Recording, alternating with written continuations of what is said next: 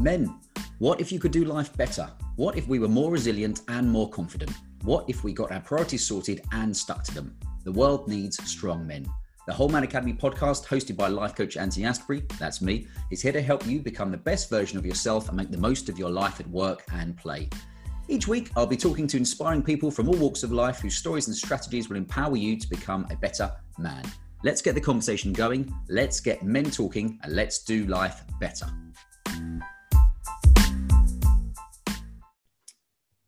So, this is the Whole Man Academy podcast. Uh, my guest today is Darren Brown. Darren is a natural movement practitioner. I just checked that that was his uh, correct title to get it right. Uh, today, we're going to talk about hen, uh, how men can move better, uh, the power of retreats and nature, the discipline of fighting, tips to become a whole man, and how you rewild your body. Uh, also, I added to that list. We're going to talk about breathing. Mr. Wim Hof being one of the one of the targets. So, Darren, how are you? Where are you? I'm, I'm, very well, thank you. Thank you for having me, Anthony. It's been a long time since we saw each other in person. The last time was the first Whole Man Academy, actually. So uh, I haven't really seen you, and obviously we've not been able to be in person for a long time now this year. But I'm good. I'm very good. I'm in London, which is actually for once sunny. Nice. so, so yeah, just enjoying the sunshine here um, in London.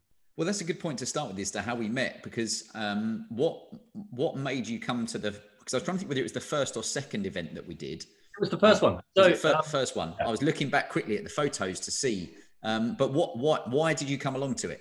Well, it's because I know Matthew. Um, yeah. You, who obviously is the founder of um, Whole Man Academy, he used to be my client at um, Gymbox, where I was a personal trainer when I first started. Yeah. Uh, so and then I was um, in the process of researching more about mental health and well-being within the workplace and um, doing that research for the retreat company that um, that I, I own and work with rewilding retreats so i met up with matthew to get his kind of perspective because i knew he had um, gone through a period of mental health problems and i wanted to get more of an understanding of his experience and um, the tools that have been implemented within like an organization like BBC. And then, yeah, then he, uh, from a meeting I had with Matthew, then he invited me to the Whole Man Academy to come and um, meet yourself and uh, participate in one of the panels on the first uh, Whole Man Academy at Soho House. Seems like a long time ago now. It was September, September 2018. A lot um, of then, yeah. It's gone. It's, it's gone a bit strange since then, to be honest. Um, and for yourself, for your day to day, I know we can, we're going to talk about fighting all the different things, but for you, how how did you get into being interested in helping people move better? As I guess would be an example. So it's an interesting. I I I personally was very fortunate. My parents allowed me to uh, explore movement um, in a variety of ways. So I did. Um, I was a gymnast and a trampolinist um, at national level and competing in national competitions up until my early teens when unfortunately I had a, an accident playing football and dislocated my knee and that kind of put an end to my um, career in gymnastics and trampolining. So I had been moving like from from when I could crawl. It was something that I was doing, I, you know, four days a week, five days a week, kind of like two or three hours a day.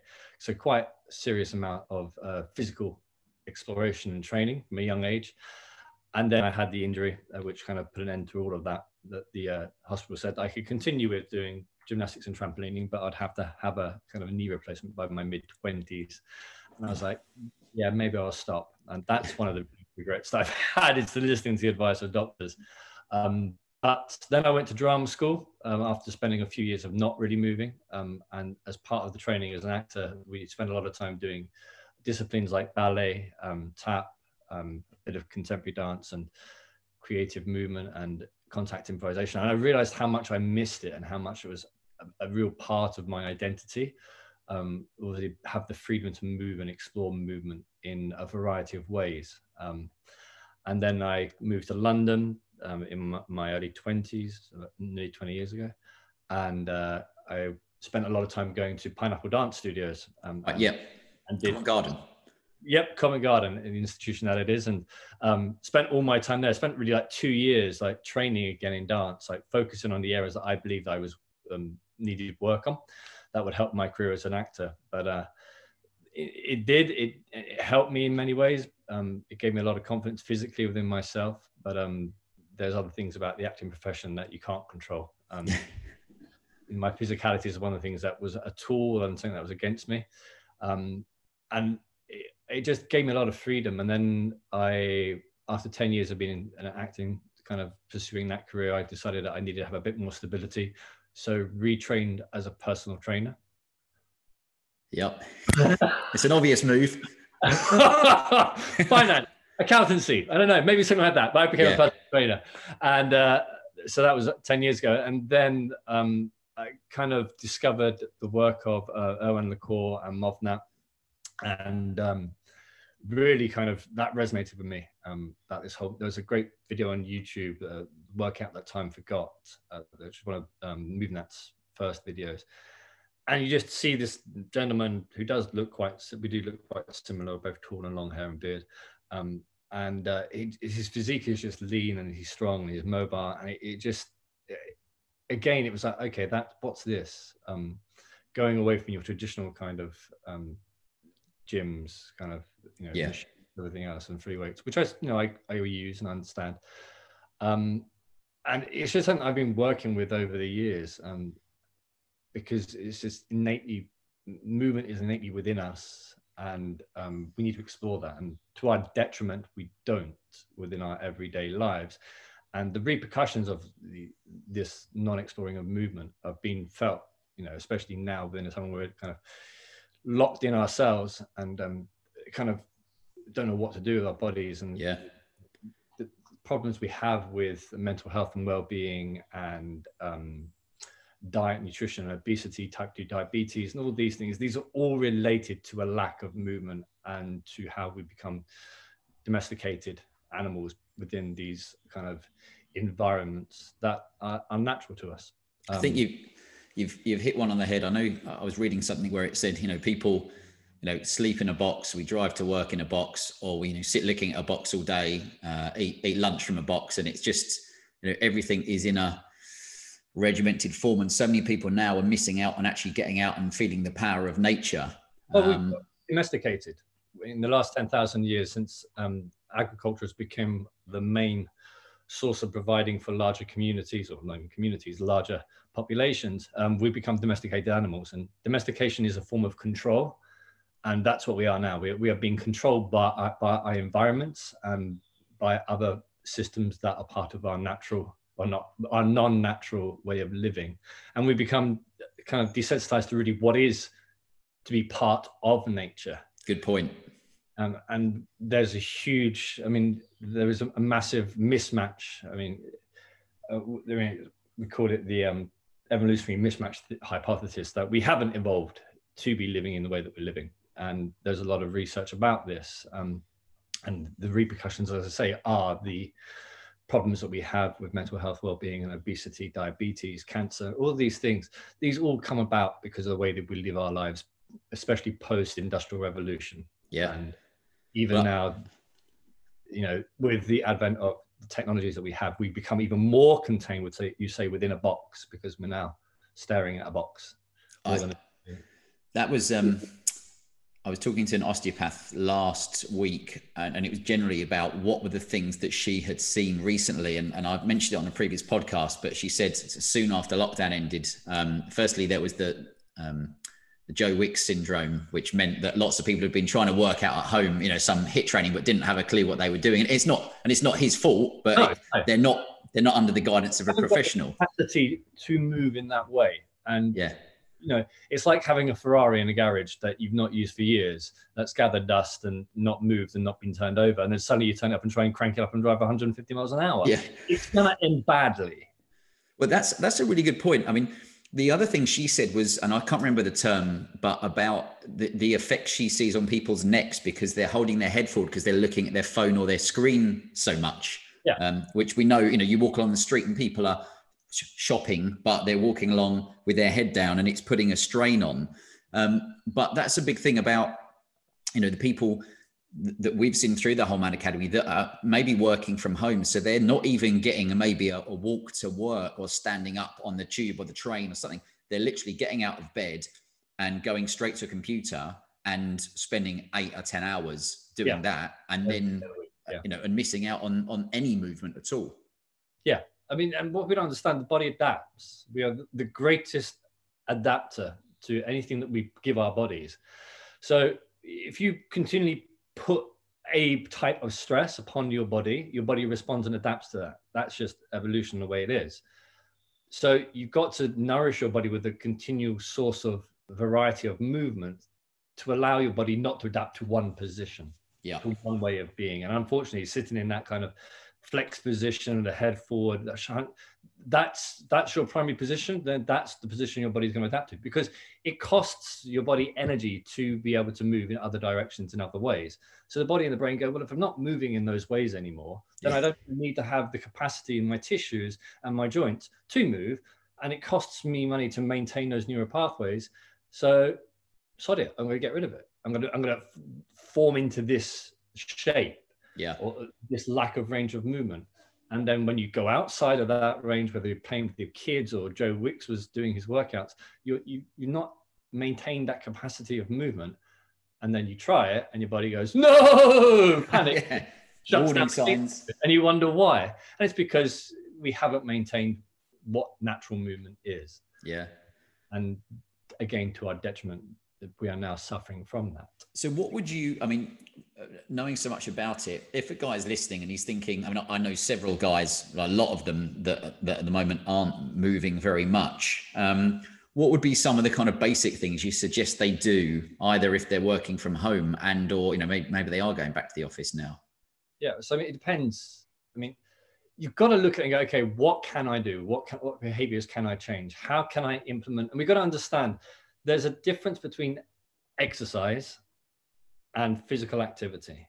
Okay. We tend to think that we need to exercise for 45 minutes and tick the box, job done. And that, yeah. that's not the way it works. Because then what are you going to do with the other 23 hours and 15 minutes of the day? Yeah. Like you're spending most of the time not moving.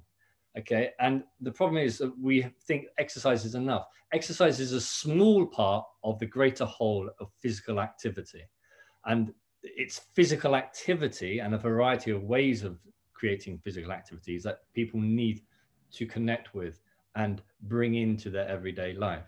Um, there was a study done um, about the Hadza tribe, and they well, there's been a number of studies done on the Hadza tribe, um, a tribe of Africa, and Tanzania, around there, um, and they strapped heart rate monitors to them, and they measured their physical activity during the day, and it the, the, the amount of physical activity they do on a daily basis, whether it be low intensity, kind of very basic aerobic walking and moving, to slightly more athletic, higher intensity, and moving bigger loads or, or, or being expressing power through their movement, throwing something.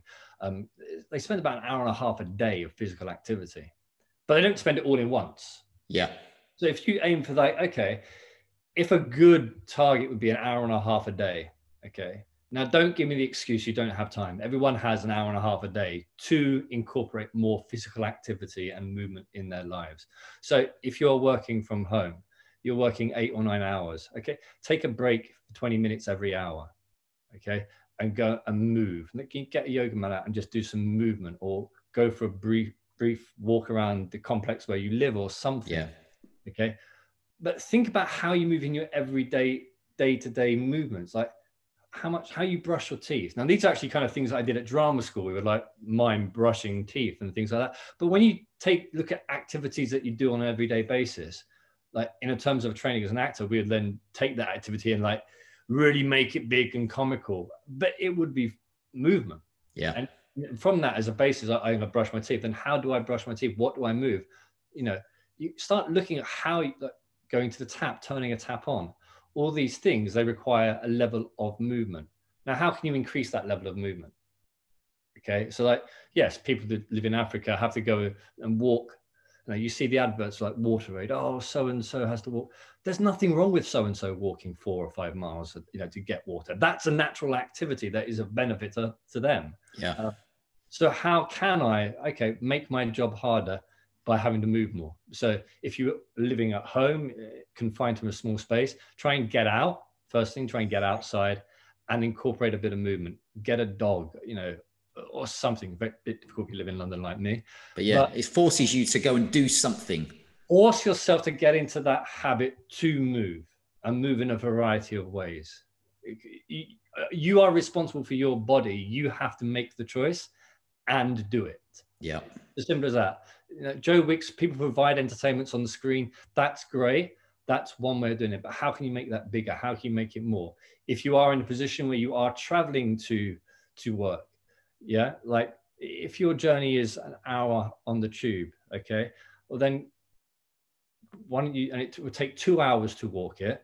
I mean, I live in South London, and a clinic that I, I work at is in North London. It would be a two-hour walk. So what do I do? I get off halfway and walk for an hour. Yeah.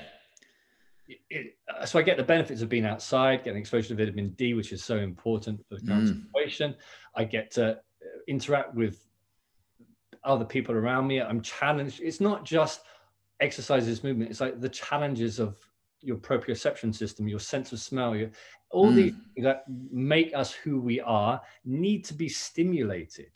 We need to be in environments that stimulate our system, which doesn't happen when we're sitting in our office or sitting at home. You need to put yourself yeah. there. And it doesn't have to be like in the wilderness somewhere. It kept, great if it is, but even in an environment, an urban environment, you can still be stimulated by the unevenness of the pavement, you know, dodging that dog that's running at you or whatever, you know. Yeah. It's an opportunity to move in a variety of ways that people need to incorporate into their lives as the foundation of physical activity that's one of the one of the big frustrations for still friends that work in the city but this is what i found. We would get to our desk at 6.45 in the morning. Um, you would sit there till five or six depending on which market you're working on. And i kid you not i it used to drive me nuts because first i'd be so bored but secondly you just sat down you couldn't really leave your desk. And i would say right i'm going to go out and get a sandwich and, and then people would say oh no i'll get it for you. And you're like no no you're missing the point. You're not helping me by getting my sandwich. I want to get the fuck out the office yeah. and go and move around for literally, if it's 20 minutes, I would just try and power walk around Liverpool Street and try and get some sunlight if it was a, you know, not in the winter, but anyway, any kind of daylight just to get out. But I know now that's, you know, people working from home, they're probably just sitting on computers all day and yeah. they're being fed unnatural light and not getting the daylight that they need. Yeah. So, I mean, if you can I hate to use the word hacks, but you know, can put yourself in a position where you are at least receiving more natural daylight, that you are able to control the exposure to the screens, um, perhaps using a filter like f.lux I have on my computer here. Yeah. Um, because all these things play a part to uh, our natural cycle and how our hormones respond to the stimulus. But you need to get outside and move because that has no, that just shakes up the whole system. It needs it needs that movement every day. Yeah and it so doesn't have to be a, a HIIT class. Yeah. It has to be, as you say, getting out for 20 minutes from the office and getting a sandwich. Yeah. That's, I think it's I think it's good for productivity as well because you would go back feeling refreshed uh, to, to some extent and you'd given your brain a chance to switch off from work. And let's face it, eating your lunch at your desk is one of the saddest things you can do, as far as I'm concerned. Yes, it is. it causes a lot of problems for people because people actually don't take time to I mean, the whole process of eating is should be a sociable thing, really, um, and people don't take time to savor the food they are eating, and therefore getting the response of producing saliva and amylase and everything in the mouth, and then the response of the body to relax and switch off, you know, from these high pressure jobs and allow a bit of digestion to take place without the body going, "Oh, I'm stressed," you know, yeah. and especially of an evening. I mean, uh, you know, having the opportunity to sit down when the sun is going down, which is what we do when on the retreats, and just converse with other people and relax and enjoy the food and show interest in what you are eating rather than just a sandwich. It's a bit of fuel. You know what I mean? Yeah, eating on the go, as the saying is. Terrible, terrible, but it, it happens. It's, yeah, you know. I try and say to people, I mean, that's why it's so interesting to talk to you because some people just don't understand that a lot of these things are achievable. They're a lot of little compound decisions. And I say we could call them hacks because some people don't like that. But I, I agree. It's all these little things that you can change. Obviously, my partner's a nutritionist. So she, you know, really often tries to say, look, how can we make it achievable? Because we could say you've got to do all these sweeping changes, but people forget. And once they forget, or I can't be bothered, or they're too busy.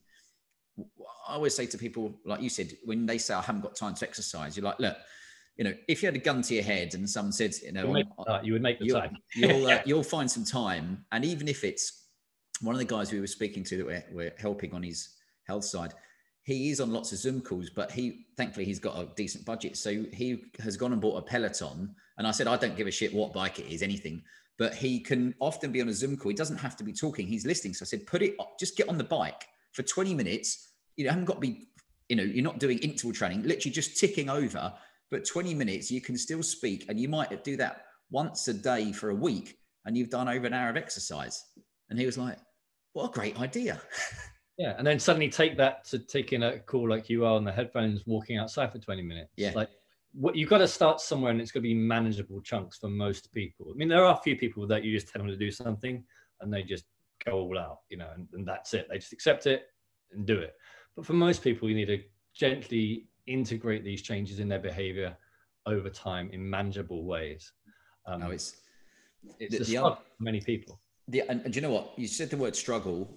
What I've seen, of course, is where gyms were shut for such a long time and of course in some places they're being shut again it's that most people if they employ a professional to help them they need that for accountability even forgetting helping them with the technique but just to have someone to say you've paid me x amount of pounds to be there and i'll tell you what to do a yes. lot of the people that i spoke to said oh i'm going to do some stuff at home and then they didn't do it because they couldn't be bothered because there's no accountability themselves they don't they i mean they're just too damn lazy you've got to be accountable to yourself. You are responsible for your own health and well-being, not the government, not your partner, not the company that you work for. You are. So it's your decision. If you don't do it, you just don't give a fuck. Yeah. You really don't care. You don't care. And you have to admit that. Admit it and then move on. But you are responsible, no one else. So take ownership, research things, look into what is going on around you look at yourself, be introspective and understand, okay, what do I need? What do I enjoy? How can I make these small changes? Because no one's going to force you unless you do it yourself. What a fucking great speech. I'll be using that on my Instagram. but this is the point. I mean, I know it's, is it uh, Jocko Willink, the ex Navy SEAL, who's, you know, talks about extreme ownership. So many people have been conditioned to be lazy and you know now you press a button and your food arrives at your door you press a button and you get anything you want delivered to your door so we're innately that's why people at the moment struggle to even go to a demonstration about covid because it's like oh, i'm gonna have to get up and actually get out and it might be a bit chilly because because domesticated we, we we just when we're domesticated we just consume it's brought to us you think about you know unfortunate um, industrial agricultural system that we have. When you see these videos of of cattle or whatever, that you know they're just the food is brought to them and they're contained within. That's us. Yeah. That's us by Deliveroo. That's us with how we behave, and that's not natural for animals and not healthy for them and the ecosystem that they are part of, or for us. We are part of the same ecosystem. We can't separate us from them. But in our arrogance, we have become separated from that, and we believe that we have more knowledge, we have understanding because we have three thoughts and we have the ability to think for ourselves. But most people don't. They don't apply what we have, the opportunity to do that, and therefore they make bad decisions. And society in general makes bad decisions in the guidance that is given by governments in terms of nutrition, health, and well-being, and they don't look beyond that. Um, and it's an unfortunate thing. That um, just as you said that reminded me. There's a guy who um, follows us on Instagram. Right? He's, a, he's, really into his, um, you know, his, his, his bodybuilding stuff. And he was saying how, you know, the government have come out and said about, I mean, this, this bollocks about, oh, we're going to make a big drive for healthy eating. But actually, when you look at the, the, the can, or sorry, the ingredients of all the stuff that they're recommending is basically just a sugar shit show. Well, yeah, they're, they're doing something with weight. I mean, I'm looking at health coaching. Um, yeah. Uh, that's a whole interesting thing the NHS are doing. Um, health coaching, you know, sounds great, not really, but is actually very important. But yeah. the methods in which they are using, the recommendations they are using, um, working with Weight Watchers, I think, and it's like, what the hell? Like, why, why aren't you teaching people how to cook? Why aren't mm. you providing information about what a whole foods diet is, whether that be plant based or whether it be an ancestral based diet? but give them that information so they can make decisions themselves. Don't give them a shake they just mix with, mix with water. Yeah. Hoping that's going to have an effect. Because they're lazy. It's going to have an effect. It's just going to increase their laziness and maybe they'll lose some weight. But that's it. People, I know from, you know, quite a few years being in this business and Emma certainly as well, and, and our different friends who all do similar kind of stuff is that generally most people they don't want to have to work hard for things and not eat things and not eat drink uh, you know not eat and drink things. It's just give me a pill. Yeah just do it for me. What's the hack? Give me the pill. Yeah. There is no hack. There is no pill. Like um, one of my favorite podcasts is non-profit podcast, which is um, done by uh, Mark Twight and Michael Blevins, who Mark Twight was the founder of Gym Jones and who I uh, had worked with years ago. And uh, you know, people don't want to be accountable to themselves, but they want the result. And then Michael gave a great example of you know, someone that comes up to him and says, you know, oh, I want to lose weight. I'll do anything. I'll do anything. And he says, well, you know, cut off your arm then. And they're like, what? And he says, well, you just said you want to lose weight and we'll do anything. I can instantaneously remove but it requires a huge sacrifice. And they're like, well, that's stupid. And he's like, well, then don't say that you will do anything. Understand the accountability that's required of you and to the level of which you are willing to commit and work from there. Good. But people just want that, I'll do anything, I'll do anything, because they think it's an easy thing. It isn't, it requires a lot of sacrifice, especially when you go into the high levels of athletic endeavors or whatever. It requires sacrifice and accountability same for us living in our everyday lives. It requires sacrifice and accountability. Just That's to you're going to. It's such a good point, and I think at the moment, my great worry is we know for a fact that some of the natural resources that we've got online we're talking like facebook groups that have been around for years that will help with you know, natural health have been deleted mm. you know we we know we've uh, we've followed some of them click on a link. No, all gone. And it's like people are driven towards let's just give you a chemical or a pill and we'll fix it instead of actually saying, unfortunately, you have to take ownership of what your body is doing, what shape it is, how your energy levels are, how you're sleeping, etc., etc. But but you got to understand that we're all completely different. Um, I was part of um, um, a gut microbiome study a couple of years ago done by um, Dr. Tim Spector, who's just received an OBE or MBE or something, yeah. Um, for his work that he's done with um, research into COVID. But primarily, he's been working for years doing the gut microbiota, and he did a study, the twin study, where he had identical twins, and you know the, the study that I was was the next stage on from that um, into the wider population. But it, it's fascinating. He just re- released a book as well, which I highly recommend. Um, but from the findings from the whole thing is that we are even identical twins have very different gut microbiota, which means they respond differently to food, yeah. even though they're genetically identical almost. Our bodies are so diverse that we respond to different things in different ways. And you've got to understand that to have an effect. So you've got to investigate how do I respond to foods? How do I respond to, you know, and that has got to be part of who you are. Mm. that's how you approach things. How do I respond to things on an individual level? What works for me? Yes, there are some fundamental um, principles that have to be adhered to. Sleep, for example, movement has to. You know, these are fundamental things, but we're all different. We can all sleep differently. We can all move differently, and it's someone else might enjoy doing capoeira. Someone else might enjoy doing swing dance or something. It doesn't matter what what it is. Yeah, just move. Well, let's enjoy. Let's talk about fighting. Um, you know, you've, I mean, we're all fighting in life, whether we like it or not, but fighting what we want, fighting for what we don't want, etc. Um, but what level of, of martial arts did you, or sorry, yeah, what level did you get to and, and how was it for you when you were actually going and fighting people? Because most people will never understand what that's like.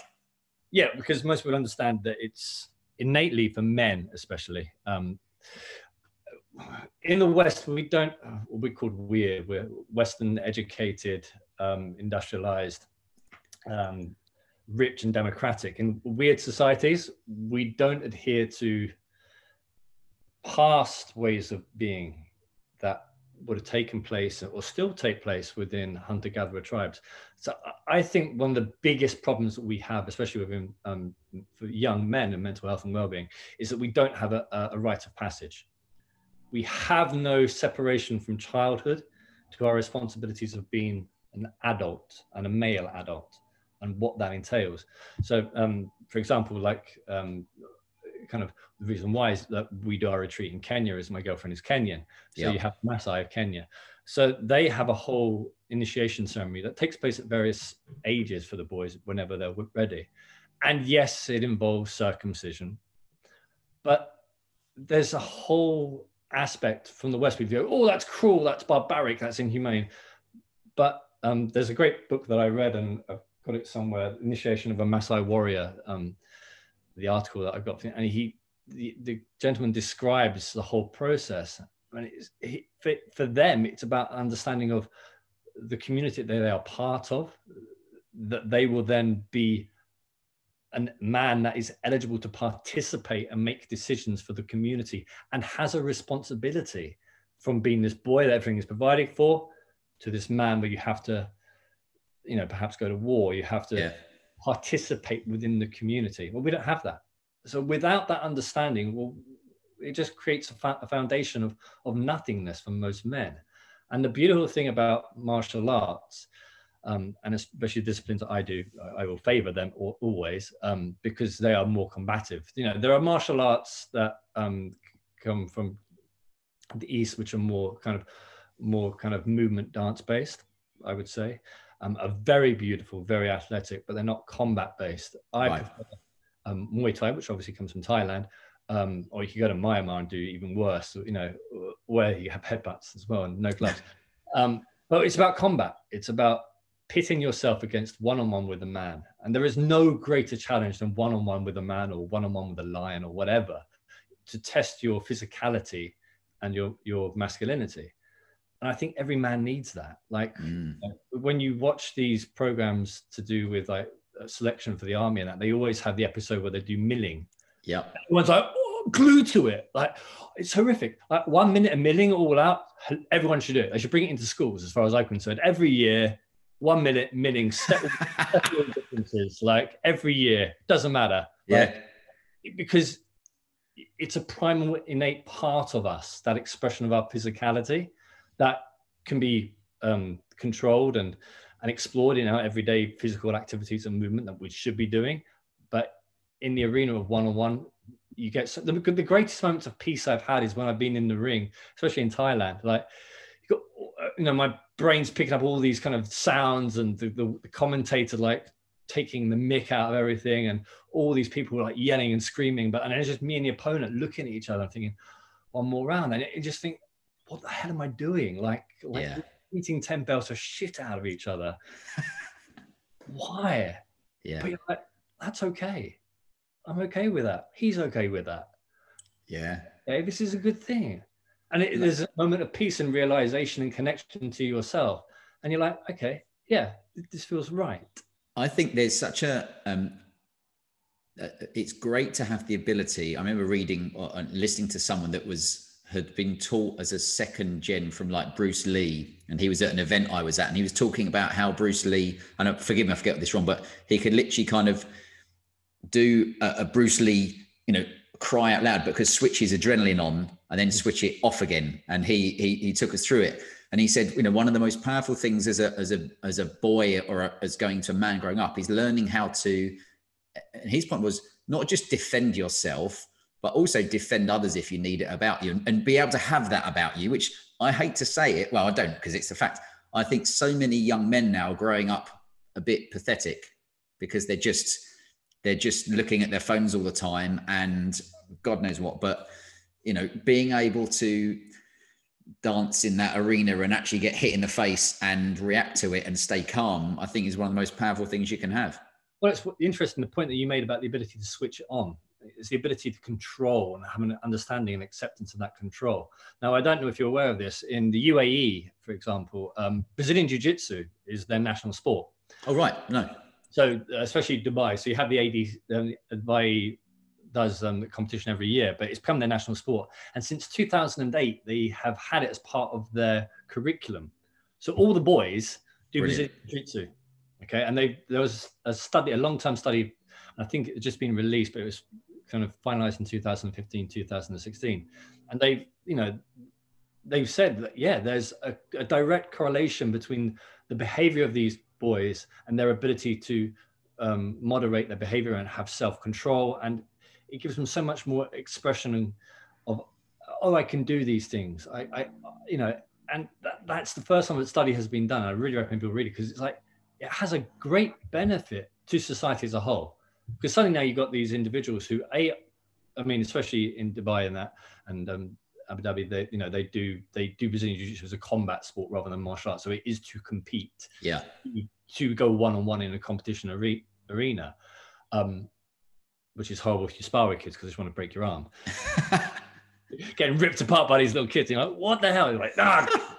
but you know they can control it, and they know within that environment it's acceptable at the right time within that environment, and then it, it helps their ability to self-regulate yeah. their behavior accordingly to the situation. I think it's brilliant. We don't have. We, I mean, where do we have that in the West? We don't. So there's a lot to be learned from doing a disciplined martial art or a disciplined movement, like I said, like I did gymnastics and things like that, where discipline is required. There's a, a huge amount of sacrifice is required because then you learn to control yourself and learn to understand what you are capable of doing and all the benefits of that. Yeah. Um, and yeah, I mean, I, I, you know, I, I fought in Thailand a couple of times. I really want to go back and fight again. I've, I used to fight over here like every month, like just on amateur shows, um, because I'm not getting paid enough to get knocked out. Yeah. So, but it's I still want to get in the arena and do it. Um, and I I took up Brazilian Jiu-Jitsu kind of November time last year, so I've only been doing it for a few months. So I'm just a one stripe white belt, but I, I I love the complexity of movement within that and the systems and developing, understanding your body type and the advantage that you have for your body and finding your way and your path through things. It's, it's Yeah. self exploration and very little is left out of uh, doing a combination of Brazilian Jiu Jitsu and, and Muay Thai. You know, I can kick you in the head and I can take you to the ground and, and choke you out. It sounds like a night out at Danny Maidstone when I was about 18. oh, we love Maidstone or down Yeah. In Rochester. Yes. Yeah, I, I, I spent, I know, well, from, from seven years old up till I was about 20 living in Maidstone. So I saw plenty of um, the windmilling side. But do you know what? That's interesting because you said, you know, it- when we watch, um, you know, SAS Who Dares Wins and they make them, as you say, put boxing gloves on and fight against each other. What I don't think people realize is it's exhausting very quickly. Now, you know, I've had one or two. huge rush of adrenaline, and, and Yeah. we're not to dealing with adrenaline, and then, then you get that adrenaline, you get the adrenaline dump. And I, I, I know sometimes after a fight, I'm like, oh, Mm, oh my god, I can't move. Like, just pass me my beer. Like, recovery beer. recovery beer, rehydration. Yeah. Um, but yeah, um, but it's a natural that fight or flight system is a natural part of us. We never we need to be stimulated and need to be able to control and understand what our body is capable of doing. And yeah, when you get that adrenaline dump afterwards, you're like, oh gosh, It wipes you out. yeah. Well, So what if if a guy um, if a guy was watching and thought, "Do you know what, I would like to um, you know take up something that's uh, and I hate the word self defense classes because that always reminds me of something in your village hall where you know you've got a pepper spray with you and I stuff. do like do jiu-jitsu in a village hall, so you know. Oh, it's it. So it's, but uh, for me, it's like, what what would you say he, in your opinion, would be a good one for him to go and look for a class? What would what would he be looking for? well, kind of think about what you did as a child. Like, um, did you do roughhousing as a kid? Like, I spent a lot of time kid running around wrestling with, you know, outside pissing around with other kids and playing football and Yeah. playing. Like, if you enjoyed like rugby, most of us did, especially in Kent, we did rugby, especially went to a grammar school. Uh, you know, if you enjoy that physical contact and you know, if you're a part of the pack and you know that, you know that that aspect of that sport, then okay, I enjoy rugby. Maybe I, I would enjoy wrestling or form of, of, of grappling or so. So perhaps, but if you prefer more fluid movements or the idea of kicking or punching or boxing or whatever, then explore that. What what are your interests in Yeah, how to move? How would if you were put in a position where you had to, would you want to go to your back and would you feel comfortable on your back and scrambling on the floor or, you know, what would you enjoy doing? And and look at those disciplines that kind of feed into that your, your bias yeah. Find out what you you enjoy. don't force yourself to do something that you don't enjoy. And Yeah. really cool for any kind of exercise or physical activity. Don't do something you don't enjoy. Do the thing that you would enjoy. Like capoeira is a beautiful movement art, which can be used as Angolan capoeira, especially could, could be used as a combative sport. Like whatever it is, like find a way in. Like we were talking earlier about finding, you know, where to start with something to change your habits. Just find a way in and explore different things. And then be aware that within combat sports and martial arts, there are hierarchies, which is great. Hierarchy is a good thing um, because you know your place. Yeah. You know, you've got to understand, you've got to leave your ego at the door and not submit entirely, but be submissible to those who who know more and mm. be prepared to learn and be prepared to learn and, and have what you perceive to be your truth kind of thrown back in your face and and be humble. Like there's nothing more humbling than going to Thailand and and clinching with an 11 year old boy who weighs half your weight and he just demolishes you and and you laugh and you're like, why? My life is over. Yeah. what have I become? Or when you're rolling with a, you know a lady who's again half your weight and suddenly she's on your back and choking you out. You're like, how? How? Yeah. Because technically they have evolved more than you are at. But you can get there and understand there's a process to getting there that's individual to you and embrace it. That's but such a good point. You've got to understand there's a process and you've got to be again accountable to that process, to yourself. And the beautiful thing about things like martial arts, like Brazilian Jiu-Jitsu and Muay Thai, you become part of a small tribe and community. Mm. Uh, and it, it's a that's a very valid connection that we no longer have and that's so vital now to us for many people who are as we say in their box on their box that um you, you said the word community it's um we're gonna we're gonna change um subject slightly and talk about retreats which is is dear to my heart because i know how powerful they can be yeah. Um and, and that's one of the things we're launching um at the start of next year is the Whole Man Academy Mastermind, which will be for guys that are kind of basically bored with life and want more adventure. And what we want to be able to do also is is have you know experiences because often I always say I want you to get to you know any man to get to the end of his say end of his life, end of each year, and not be like, yeah, I went to the gym that week and then the gym that week and then I did this. It's like, what can you remember that you did? I went here, I did that, I did something exciting. Um, and retreats are one of the, the big things. So um, tell us about the rewilding retreats and how you kind of not just obviously got involved, but how you've helped develop it. So kind of rewilding retreats, uh, four years ago, we went traveling around Southeast Asia. We lived in Thailand for six months. That's where I trained and fought. And then from our base in Thailand, we traveled around the Philippines and Cambodia and everywhere else. Um, and so we went to some lovely places like Bali and Lombok and, mm. and everywhere we went, I had a beach Kat, my partner, she was like, "Nah, the beach isn't very good." I'm, I'm like my boy from Kent who went to Margate and Whitstable. Yeah, yeah, Camber Sands. yeah. but yeah, these lovely beaches and, and, and then the Kat's like, "No, the sand's not good." I was like, "What is this?" She's like, "Oh, when you go to Watamu in the east coast of Africa, like the sand there is like powdery white sand, and it's beautiful, and the, the oceans." I'm like, "Yeah, whatever." Like, yeah. okay, like I don't believe you and then I went to Watamu with with Kat a couple of years ago. And I was like, oh, right, different level. there is a level of sand. Who knew? Yeah. But again, it, it's just the world. I mean, the world is an amazing place, and um, unfortunately, we're, we're, destroying it. But retreats, when you go to these unique places, you get a sense of of how you're part of a bigger bigger ecosystem. You're not separate from it. Um, so we came up with rewilding retreats, um, starting in, in, Kenya. I mean, long term, I would like to take it out to other places that we had been to. Um, the Philippines is a great place. We fortunate enough to do a, a, boat trip there on a traditional wooden sailing boat. Lovely. And you, you know, you go to these uh, kind of Robinson Crusoe islands, and I'd love to do that. And they had a biodynamic farm and their mm. own pigs and stuff like that. So you know, really bring different experiences of what rewilding and being part of nature could be. I mean, when you go to Kenya, especially, we do it um, in a place called Watamu, um, which is on the coast of East Africa and um, the Indian Ocean. It's just stunningly beautiful, um, and the the accommodation that we use is called Treehouse, and it's just this big kind of structure that's part of um, the trees and everything else. So you have all the monkeys come in at four o'clock and shit on the floor and t- turn your water over, then bugger off laughing because you know, it's what they do. Um, but it's very when you're there, you become very much connected. I mean, especially with um, Kenya because it's so close to the equator. You, you know, the sun comes up at six and goes down at six. Yeah.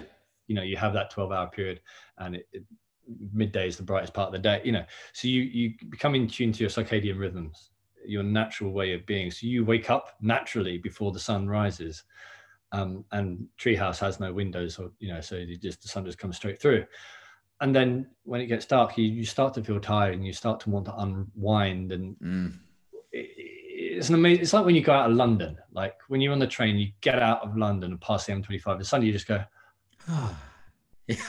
yeah, I know exactly what you mean. But imagine that tenfold, because like Yeah. when you, you, you, you, first thing that happens when you get when we pick up at the airport, that you come and you take your shoes off and you never put them back on again. You know, like suddenly you're barefoot, like you can feel the textures of the surfaces that you're walking upon, and you can just see the trees and you can see nature, and it just like automatically you just go ah, and you lose concept of time because all you have is light and dark.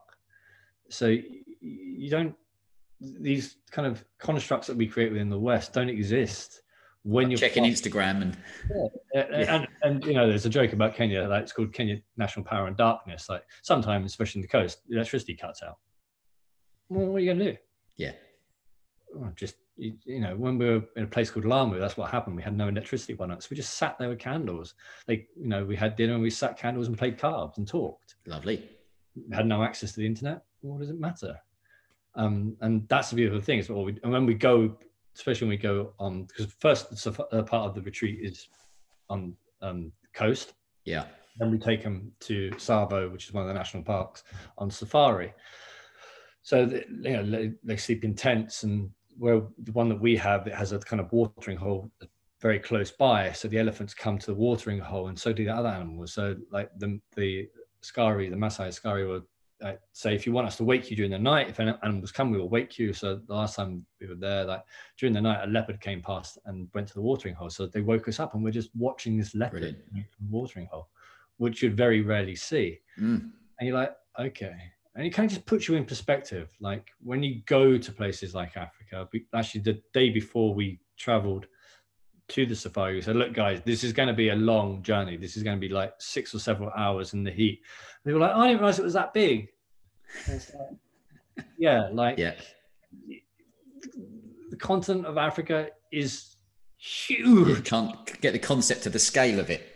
but when you're out there and you see the concept of uh, you know when you're in Tsavo as well, you can see Kilimanjaro, which is actually nowhere near you, but you can still see it. And you're like, yeah, yeah, I really am quite small, yeah, and insignificant. And as part of the retreat in um, Safari, we we have the option of doing um, fly camping. So they just pitch up a little tent and you just sleep out under the stars and nice. a couple of guards on open fire, hoping no lions or anything come to you because they could. But you're like, okay, but this feels good. yeah. Fire, I'm safe. Like we can run. I think everybody at the moment could do with you know a taste of that and even I know you said about you know not having internet what a dream if someone could press a button and the internet turned off for a couple of days you You know, have my childhood and yours. It never existed. Yeah. We still have the benefit of hindsight and remembering what it was to not have the internet. Mm, I think, I, I think we got the internet the last week when I was at school and like, porn, yeah. What's this thing? What's going on? 10 minutes for it to load up, you know, yeah. you know, but yeah, it's complete to, to not have that stimulus is such a, a, a great tool to be able to use. And it's so important within urban environments to try and two hours before, if you can, just not be on your phone, yeah. On the computer, because it affects the circadian rhythms that we are natural to and, and require for our bodies to function. And that if i'm not mistaken is your circadian rhythm is the 90 minute blocks of sleep that you would have as well um, yeah, so- how we sleep. We tend to, we kind of can be sporadic in our sleep. We don't have to sleep eight hours. yeah But again, when you're in like environment like on safari, sleeping under stars, you probably wake up like oh, something will wake you up when you've gone through those periods of deep sleep and you come out. Something will wake you up and you'll wake, you open your eyes and maybe you, have a drink or whatever, have a quick chat, and you go back to sleep. You know, the idea that we sleep eight hours, nine hours flat out all the way through is not the case hmm especially if you're living in small tribal communities, people would be, you know, having sex and eating and talking throughout the night and on guard. And, you know, there'd always be activity around you. It'd never be on your own. silence yeah You know, that's what we create in our, in our little boxes for Uh, ourselves. it's It's so interesting to talk about because I was trying to think. Then my, my, my question there would be to the to the person, the guy that's listening, and and, and uh, there's women listening as well. Twenty seven percent of our listeners are women, which is interesting. Good effort. Um, but most of them might be thinking, well, especially at the moment, I can't go anywhere apart from you know maybe to your local woodland or something like that.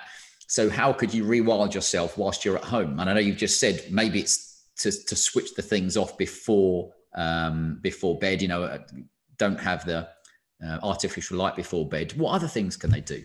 So yeah, so you know, try and remove those kind of blue light stimulus from screens. Um, the foods that you eat. So we were talking about grabbing that sandwich and things like that. You know, if you don't cook, I'm sorry, you have no excuse not to cook.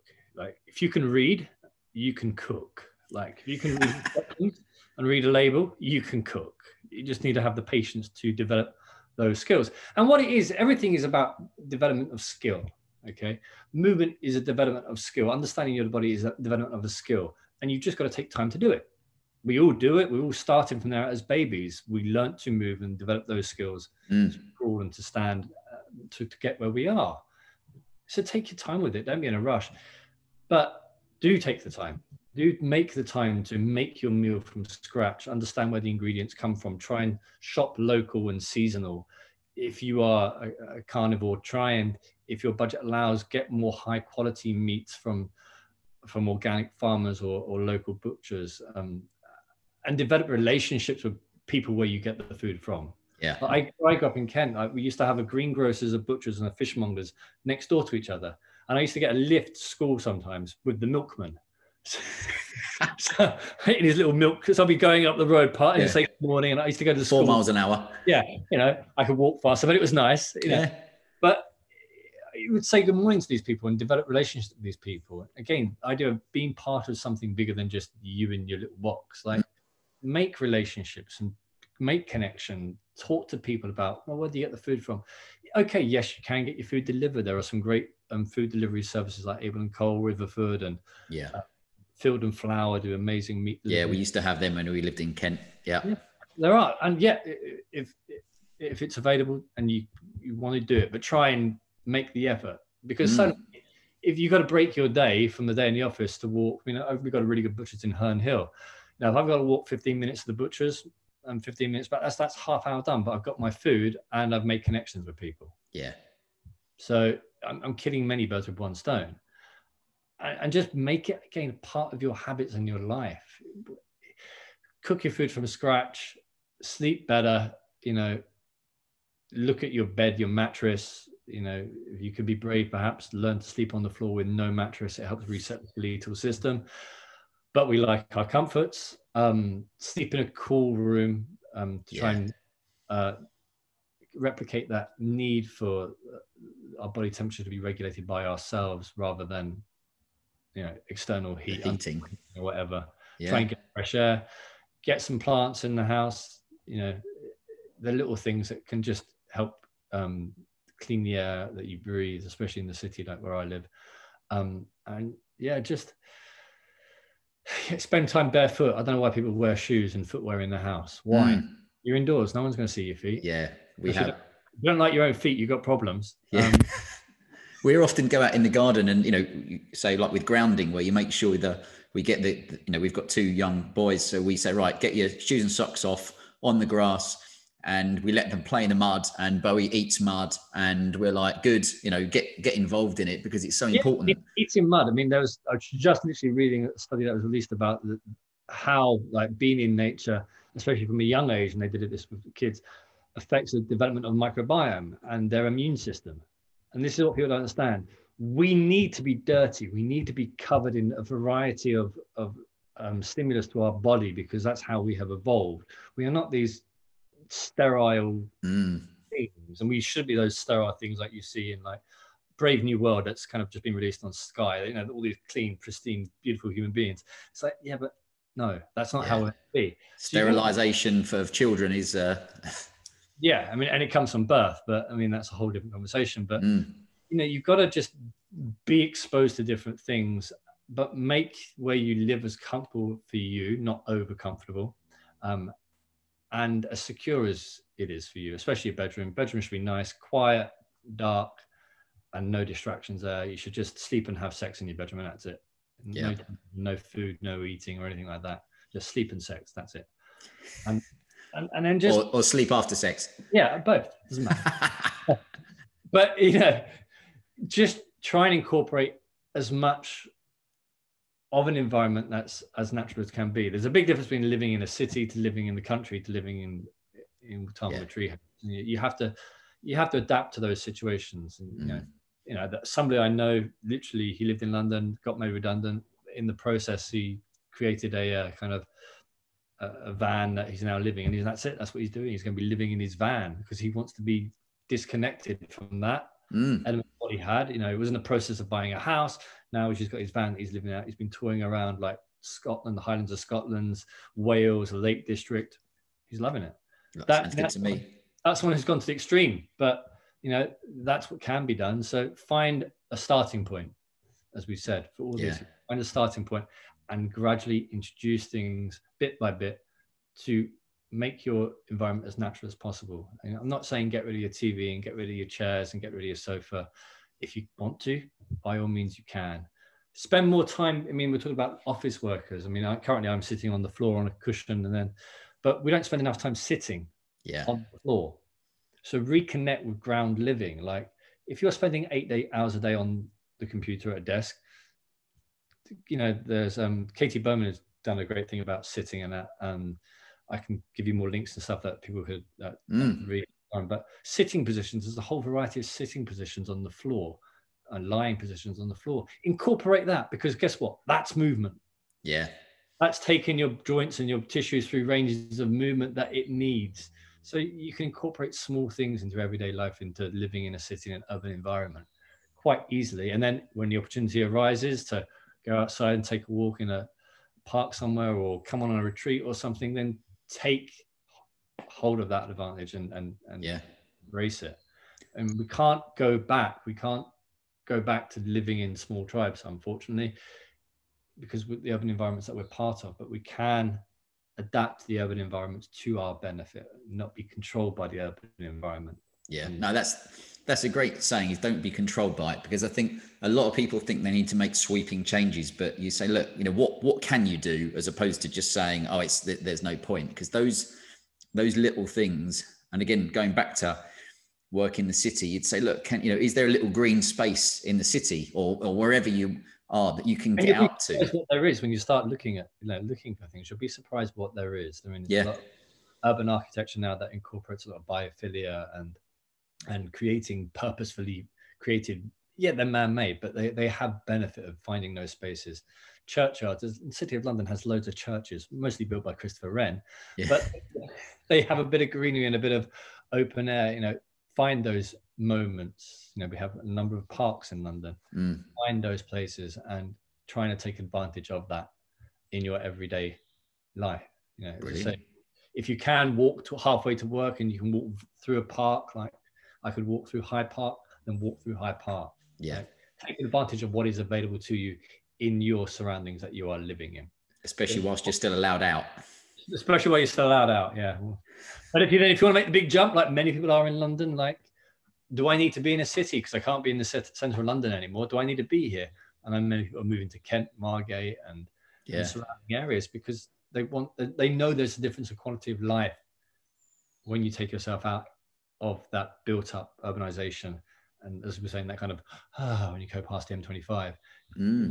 if you can do it then do it like I- you're I com- benefit from it I completely agree with what you said there, and it's it's hard to explain to someone if you've not experienced it. But when I used to work in Bond Street, and then I'd get the train home, which would be like back when I lived at my parents', and I'd get off the train down in uh, Headcorn, you know, down in um, uh, deepest darkest Kent. And I literally used to get off the train, especially on a Friday night, and literally, as the train would go, you just had fields in front of you on one side at least, and you'd feel like you just it felt like you were you you just kind of um, dumped some stress and you were in the country. yeah. it just and it's left on the train and you had left it and let it go Yeah. it's one of those funny things because I I had the reverse of that when I was growing up the excitement of coming into London from Kent like going past Battersea Battersea Power Station like yes, I used to love it. I was like, yeah, Yeah. And, then as you get older, you're like, that excitement kind of dissipates. You, you reverse it. Reverses it, and it's it's part of living in as if it's so stimulating. It's great. There's a lot of opportunities, you know, but the downside is that we get caught in this kind of trap and to our detriment. So yeah. take advantage of what is available to you in micro steps to begin with, and progress from there. And it's a skill that you would develop over time. There's no rush. There's no mm-hmm. there's no end point. You know, you can go as far as, as you want. Um, but I do encourage people to do it. And uh, do, uh, say do just do something. I think that's that's the uh, that's the thing. But um, well, so I appreciate your uh, your time, and we've we've clocked up our hour, which is always nice. I, I sense that you and I could could do another hour and a half.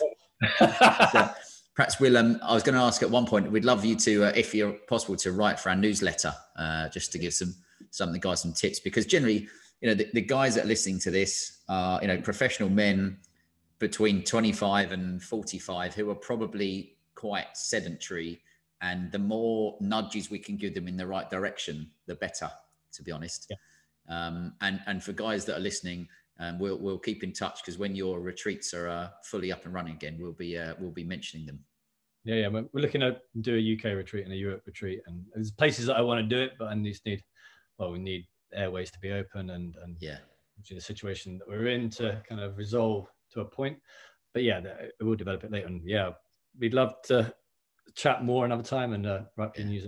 But sounds like a plan. Sounds like well. Well, thank you for taking time. Uh, I will. Uh, I will end it there, and I'll wish you uh, a fine weekend, and uh, and hopefully we will speak to you soon. Yep. Take care, Anthony. Thank you very much Thanks, for having mate. me. Cheers.